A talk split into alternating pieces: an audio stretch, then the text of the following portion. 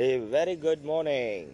जय शिव शंभू शंकर। एक बार कुंभ मेला चल रहा था और सब लोग स्नान कर रहे थे और लोगों की भीड़ इकट्ठा हो रही थी।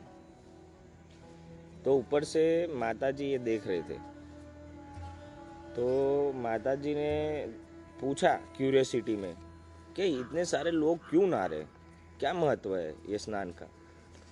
माता जी ने जवाब दिया, स्नान का तो महत्व है, उसके साथ मन का स्नान का भी महत्व है। तो बोले इससे क्या होता है, कि बोले इससे स्वर्ग मिलता है। तो उनको क्यूरियोसिटी और बढ़ गई, बोले स्नान करने से कैसे मिल जाएगा। तो बोले चलो प्रैक्टिकल करते हैं। तो प्रैक्टिकल करने के लिए शंकर जी ने ऐसा रूप लिया, एकदम कोड़ी कदरूपा, बीमार आदमी, चल नहीं पाए। और दूसरी बाजू पार्वती माता को इतना सुंदर स्त्री बना दिया कि ना उसकी कोई बात पूछो।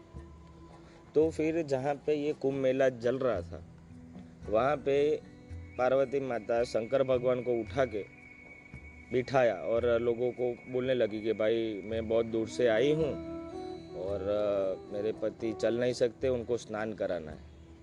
तो हर एक टाइप के लोग आए। कोई आया बोलता है कि भाई नहीं हम नहीं कराएंगे, कोई बोलता है कि भाई इसको छोड़ो पार्वती जी, मीन्स माता जी आप हमारे साथ चलो। ऐसा सब हुआ। फिर अलग अलग टाइप के भात भात के लोग आए और जब शाम हुई तब एक लड़का आया।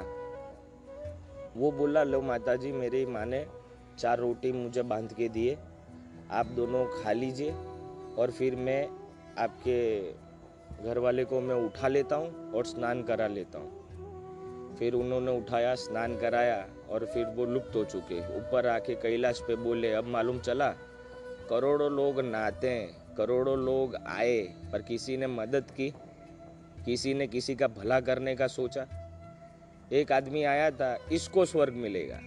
समझे, मन मेला और तन को धोए, चाहिए फूल और काटे बोए। क्या रे प्रभु जी। जय शिव शंभू।